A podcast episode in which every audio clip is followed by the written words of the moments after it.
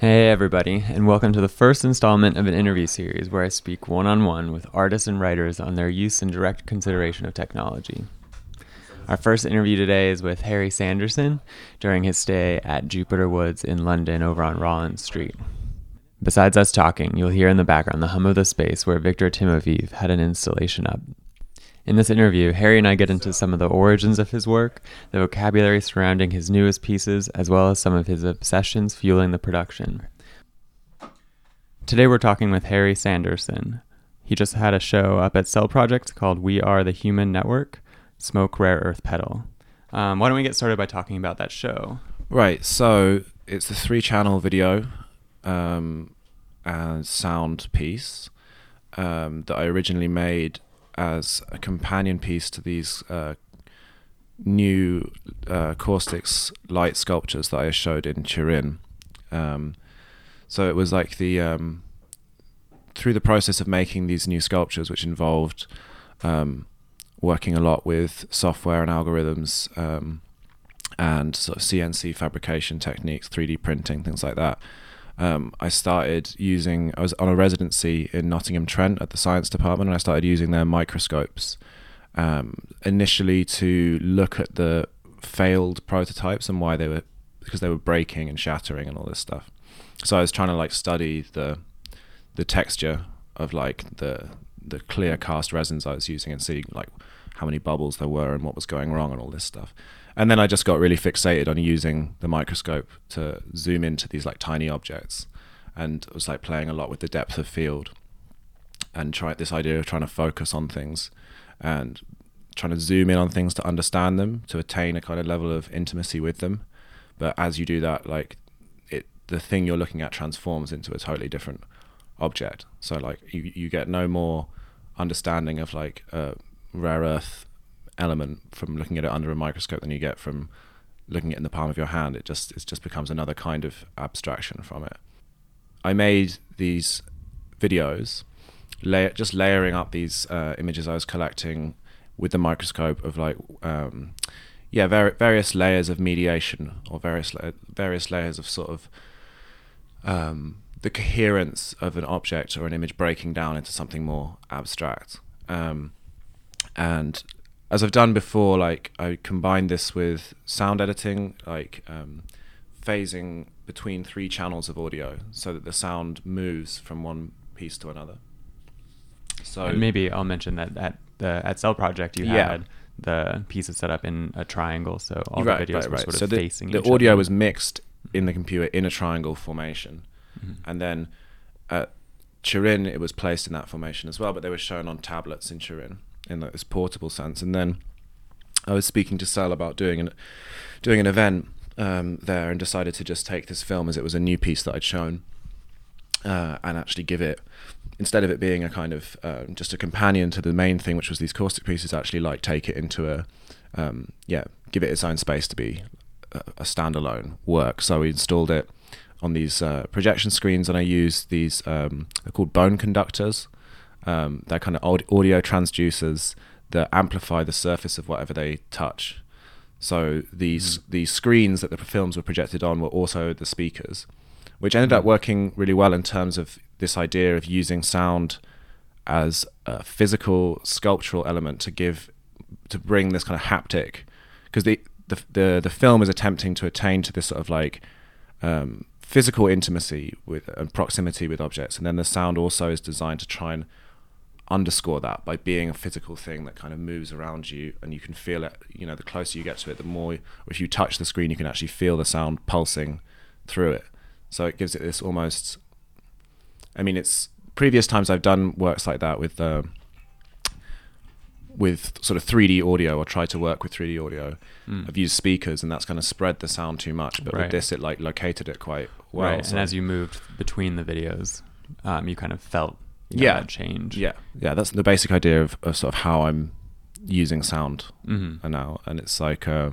it also opens up physical materials to being usable to me in a way because i would never have used one material over another for any specific reason before but now i can now i have like the logic of them being conductors of audio. So if something has a purpose, I can then use it. But I find it just awkward if something doesn't Mhm. have a purpose. You know, I Right. can't just put something in a room Right. because why that thing and not something else? you don't have that and I just it just drives me nuts. So, Mhm. but now that it can be a, a speaker, then it, it makes sense. So I can think about all these different materials now. It's quite it's quite liberating. Right, right. Yeah. And I was wondering, um, I mean, you can see installs from the show um, up online, um, but uh, those st- structures that they that were built Yeah. um, for the videos themselves was that you that did that? Was that Cell? Was kind sort like, of made those We worked together Yeah. on it. I mean, um, I made like a some like sketch ups of how I wanted it to Mm, look, mhm. and then worked with the technician at, Cell to build them from aluminium, which also worked quite well as like in terms of its sonic Right, properties right. because yeah. it sort of at the high end of the video sometimes the aluminium would sort of buzz a little bit and that was kind of For me, I was I was kind of taken aback by those those structures. I don't mean to so much linger on this because it's maybe not. No I was really pleased yeah, with them Yeah, yeah, they. I, I mean the. I mean both like the sound and visually the structures resonated with themselves materially. There was like a lot of um, congruence that I found Mm. between those. yeah it's like the idea of plugging in an object which isn't normally kind of pluggable in like Yeah. um, Right. you know this sort of strange notion of like I mean, other artists have done stuff like this where you see like a USB stick head coming out, like was Marlie Mul's pieces from ages Right. ago, where she had those huge rocks with USB sticks coming out of them. I always thought Right. that was really cool and also really funny. hmm Um, so this, in a way, is like the like pl- plugging an audio jack into just the back of a bit of wood, Right. and it's sort of working. So somehow, all these things become like part of this. Um, part of the net the network in a sense like they're all and i mean i should also mention that the videos are synced together Mhm, right, right. you know i mean initially it was like you're going to use the wi-fi in the space to sync the videos if you have videos playing on like on computers connected to the same wi-fi network you can share hmm the information between them and they can keep each other in sync Right. um, Did you find a big difference with the way that the videos worked in the space, where whether it was on these um, in these sort of frames or versus on mobile devices? the one thing I like about it is the way that it sort of, um, yeah, obviously it worked better than on mobile devices. Mhm. But I mean, in the concept of how we showed them in Turin, mobile devices was like essentially what we were kind of going for because we wanted this sort of um, very transitory kind of thing in terms of the art fair. We didn't want to like, and couldn't in many ways, like uh, go in for like some sort of really consider like um, lengthy install, you know. Mhm. So we were actually trying to work with that thing of like you know, there should be objects that you can pick up in the same way as the caustic pieces are also objects. Right. Yeah. And yeah. they should be sort of free floating in a sense. Yeah. The piece is in in cells, I think it's almost a completely different Right. work. I mean, the only thing that's the same is it's the same video and audio track, but like in terms of how it, you encounter it, it's completely completely different. Yeah. Mhm. Yeah. Yeah, and importantly so, I think. i, I noticed when in, I mean, in the videos, there's um, bits of text that are coming in, and I wondered if you could talk about that a little bit. Um, Sure. Just because they, the the text was very was you know strikingly different than you know the you know crystallized material that you're looking into on there. Yeah, sure. Um, it's about it's quite tentative as a thing for me. Mm-hmm. I think the video file that has the text in it is called something like "Don't use this." .mp4. um, but I've been doing before before I started working or reworking on the caustics pieces in Nottingham. I was doing a lot of work into uh, sort of affect and neurosciences, Mm-hmm. and um, this idea of like um, finding a kind of uh, an like an average response to an image. Like that, there are these um, catalogs online put forward by sort of uh, neuroscience research laboratories where they have catalogs of images and they give like you know this image is so percent upsetting, so much neutral, so much positive, and they try and construct this kind of um, empirical kind of measure of how you respond to input, right? Mhm. Which is essentially sort of inf- informationalizing affect. Mm. Um, and what this does, it's kind of um, striking, is is that it obviously it like um, posits a sort of normal spectator. Um, that there would be there's a sort of normative subject. If there's a normative condition of affect, then there's inevitably a normative subject to respond to that affect, right? Mhm. So this is kind of the ingrained sort of prejudices of those kind of life sciences sort of coming. You know, there's there's always this like tacit white male spectator who has the privileged position of being neutral in this situation, having a neutral experience of these things.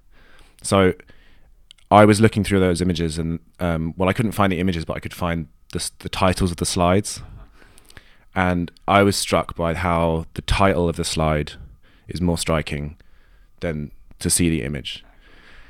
And this is because psychologically, like you, um, you know, if you see the word petal, you form like a cognitively form a flower in, in, in your own mind Right. from your own like uh, we say like endogenous apparitions, right? So you form it, so it happens. It has to happen in you, so it's much more invasive, Right. right? Whereas if you see an image mediated by all these layers of abstraction, it's very much like you're used to that kind of interaction with things. In fact, if anything, it helps you distance yourself from what you're seeing. So it's like it's kind of about how would you like represent violence, or how would you represent this kind of alienated c- condition? Right. There's an And- and- iridescence. of, Yeah, and in fact, the word, like just the word on its, I mean, there's um, yeah, it's not. I can't remember the exact quote, but it's from um, it's Deleuze and Guattari talking about Freud, Mhm. and it's him um, saying about how like um, a, a, like a, a neurotic, right? Instead, where regular people have images of things, Mhm. the neurotic only has images of words of things. So it's just like, for example, the word whole or something is all he has when he, Yeah. yeah. So there's no, but like, I like also this thing of words um, functioning to to to unify difference and to destroy and level difference. Mhm. So like the word together, for example, that the employee is putting up onto that piece of glass, like it has this intensely violent function where it levels and destroys and makes appear unified, you know, what is in fact a heavily stratified and unequal global system. you know. Yeah. So basically they're they're they're like they're they're different to pictures. Right. it's Yeah. yeah. Right. There's like um, you know a hermeneutic process that you have to go through and sort of trying to understand and Yeah, it's almost like me. It's like everything was done sort of live in a way. So I was like Mhm. filming everything on microscopes whilst moving my computer around and moving images around. So it's almost like I suppose a neater way to to, to explain it would be it's like the process of me naming and categorizing the things I'm looking at Mhm. and trying to keep them organized, but then also the focus on Mhm. that falling apart in a certain way. So it's like the process of naming a thing, trying Right. to hold it down, trying to pin it down, and then it receding from that possibility. Do you think like a hierarchy can emerge out of, that, or is in danger? I think the work has quite a cyclical, like quite a sort of um, loop. It has very much a looping Mhm. structure Mm. in that the sound moves around and the images Right. they repeat, and there's like lots of, um, you know, there's no there's no narrative Right, as such, yeah. and I don't really think I work that way. Yeah, in terms of a hierarchy emerging in it. I mean, inevitably, it was going to be playing with these kind of tensions. Right. Totally. Um, yeah. um, sort of a hierarchy of forms, maybe of you know what what's supposed to be like most representational or most, Mhm. most effective um, in the piece. For me, it didn't really. I mean, it was all sort of like this kind of fluid um, movement there, um, but I didn't know if you had any intention there. I mean, I edited it. Mhm. I edited all three channels simultaneously, so I was constantly checking Mm, that mhm. they all made sense together, and I was trying to okay. build some kind of. Yeah, I mean that's the other thing about using the words and the images. Like, repeat the images a lot, and they've appeared in other works. They some of those images appear Mhm. as the images in the caustic sculptures. Like, so in a way, it's trying to build this like yeah, like a, a vocabulary and piecing something together, which was based slightly on this idea of trying to quantify the sort of affect of things. So, so for example, in these in these picture picture archives, they have these uh, flow diagrams where they plot something's um, how anxious it makes a subject Mhm. versus how happy or sad it makes them, and this gives it a position in X Y space. Right.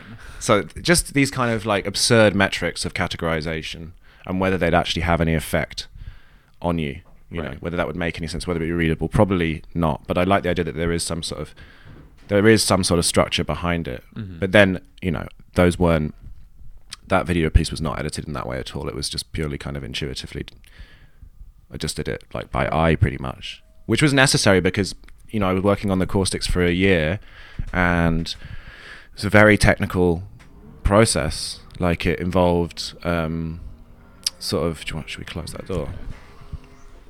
Ladies and gentlemen, Victor Timofeev. yeah, so it involved um, kind of exiting art making, really, Mhm. just to learn. Um, although I didn't, um, you know, I didn't learn physics and computer like software programming myself. Obviously, I worked with other people, but it took six months to learn the vocabulary to to understand enough of what was required to even find the people who could who who could work on that with me. You know, so so making the piece in the way I did by eye was a pretty necessary thing to like enter back into working with visual material as an artist rather than working you know as part of a production Team. team on on a scientific project Right. Um, and I'm wondering if you can talk about, about like the sort of the differences between the two and what you found difficult about working on the team. I mean, obviously you have to learn this, you know, totally different vocabulary and way Yeah. of working. Um, you have to read a lot of papers that you you know scientific journals that you just don't understand Right. just keep reading them until you understand it um, or at least understand the basic concepts um, just so you can follow the work and follow the progress because yeah And do you think um, before we started recording, we were talking about how code and the languaging of code um, of a program kind of conforms a programmer uh, to conform to its you know needs and inputs um, Yeah, to create sure. something. Um, do you think that you did you feel that you had to do that on a more macro level to like sort of get into the field in general? Yeah, I mean, um, just on an extraordinary level, this was not about any kind of cr- creativity or, you know, this is, yeah, this was really about learning scientific process and um, approaching things logically and it's it's it's uh, simulating the world and in order to affect a change in the world. So it's it's sort of simulating um, uh, physical properties and natural conditions in a computer and then producing an object that reproduces that in, in, in, in reality. But in order to do that, obviously, any kind of mapping of the world has to involve a simplification of right. it. or Often quite a- yeah. Often quite grotesque simplification. Mm-hmm. I mean, if you think about um, those experiments in volition, you know, the sort of willpower experiments they Mhm. did, where um, you know they told the person to raise their arm and then detected electronic activity in the brain like 11 seconds before, seven or whatever seconds before they did this, and then said, "Oh, from this we infer there is no such thing as volition or will, Right, right? right. You were just like these automatons, and will is just a kind of uh, defensive mechanism we've evolved to cope with this condition. But I mean, as is pointed out, like in order to reach that conclusion, you've got to separate the act of lifting the arm from the act of taking part in the experiment, from the act of getting up in the day, from the act of being a living human being with a life and social relations and all these things. Right, so right. like, like where does this line of yeah, like if you're going to study love or where where love appears in the brain, love in that experiment is a picture of that Mhm. person's spouse. That's not Right. love. That's a representation of someone that they may or may not that could be still love. You know, yeah, that can maybe so be something very different. than yeah, love. so it has to like the well, Sohn-Rethel said this a long time ago about Mhm. intellectual manual labor. He was like, you know, science cuts up nature piecemeal to make it compatible with conditions of capitalist production. You know, but this other this uh, more recent crit- critic, academic critic of uh, neuroscience, has it sort of grotesquely amputates its subject, object, its objective study in Mhm. order to make it, you know, visible within its remit. Right, right, and that's you know the phenomena that's going on geologically of you know humans creating these forms and then conforming massive systems. taking computation from being something that happens as a durational thing Mhm. in computers to being um, an a moment and, a, and, and an object in the Right. world. Um, That it can manifest as material. yeah, And yeah. as a very though you know so it's computing in the world with Mhm. the, the, the material, like the natural light of the world. Like, um, you know, there's this Donna Haraway quote where she says, "Our best machines are made from sunshine." right and um, I've actually found that after making the caustics pieces, but Mm. I've felt like they do kind of typify uh, the kind of aspiration of technological devices to be these weightless, transparent things. And then she said, between you know, yeah, objects. this like world of glass planes, planes that we're living in, you know, like, uh, and then Haraway is saying that like um, this is the subject of immense pain in Detroit and Singapore, which in the nineties were, I guess, where a lot of manufacturing was going on, uh, because human beings aren't transparent; Mhm. they're material and opaque, and and so you know, when they are hit with these things, it burns them, which is what caustics means to burn. So I thought a lot about that quote in parallel to Paul Virilio speaking about Hiroshima and the tattooing of kimono patterns on Mm. people's Mhm. flesh, and you know, so like a nuclear bomb is a, a ball of sunshine. Right. so I don't know. No, that's Yeah. great though. Um, I mean, maybe before we end, um, we go go back to a little. I would wonder about your thoughts working with the the team that you worked with. Mhm. What that was like. Maybe you can get into the details of that a little bit. Yeah. I'm interested in this bridge between you know very like art world, you know, creative processes Mm. versus the other world out there. Yeah. Teams of people were doing like whether they're in startups, businesses, these same in the, these not different working f- toward very different ends, um, but Yeah. perhaps working like in very similar fields. Yeah, I was really lucky to find them. It was kind of a real fluke that I did because I'd found I'd gone through so many. Um, nobody that was working on this technology in any of the universities that do it was willing to help me, Mhm. except one professor at UCL um, called Tim Weyrich, who helped me a little bit, Mhm. eh, mostly by telling me not to do it because it was too hard. But then also he did help me um, for for quite a price um, when I was the first time I tried to make a prototype of it. Mhm. But other than, and he did give some very useful advice. But other than that, I didn't really have any inroads into the people who were doing it, and any kind of commercial software building company is, I mean, it's amounts of money that Yeah. I doubt I'll ever see in my lifetime. You know, like, yeah. So it was. I don't know. The project, in a way, has been about like refusing something being impossible, almost. Like Mhm. it's just like uh, this kind of obsession. but um, yeah, working with that team of people was fantastic. I mean, they're incredibly intelligent, um, brilliant people, and they, they, there's some people from from New Mexico, I think, and one of them from Harvard. And they were working in optics. One, one of them was working in optics. One of them was working in physics, just straight physics PhD. and Another one was working in computer sciences and stuff like that. And they were all. One of them just graduated their PhD now, and the other ones had been graduated for Mhm. five years and were kind of had formed a company where they were doing Mm. these. Uh, their ba- their job basically is working um, in MATLAB, which is a, a maths visualization language, Right. and, and it's used mostly to sort of um, yeah visualize data and kind of Mhm. analyze large sets of data. So for them, I think it was a really interesting challenge, um, having never worked in sort of creating something representate that could do a representational job. Like, I mean, in a way, it relates to like representing data in a way for them. So they found it like they were re- they were really interested in it, and it meant that they sort of agreed to work on it together for like much.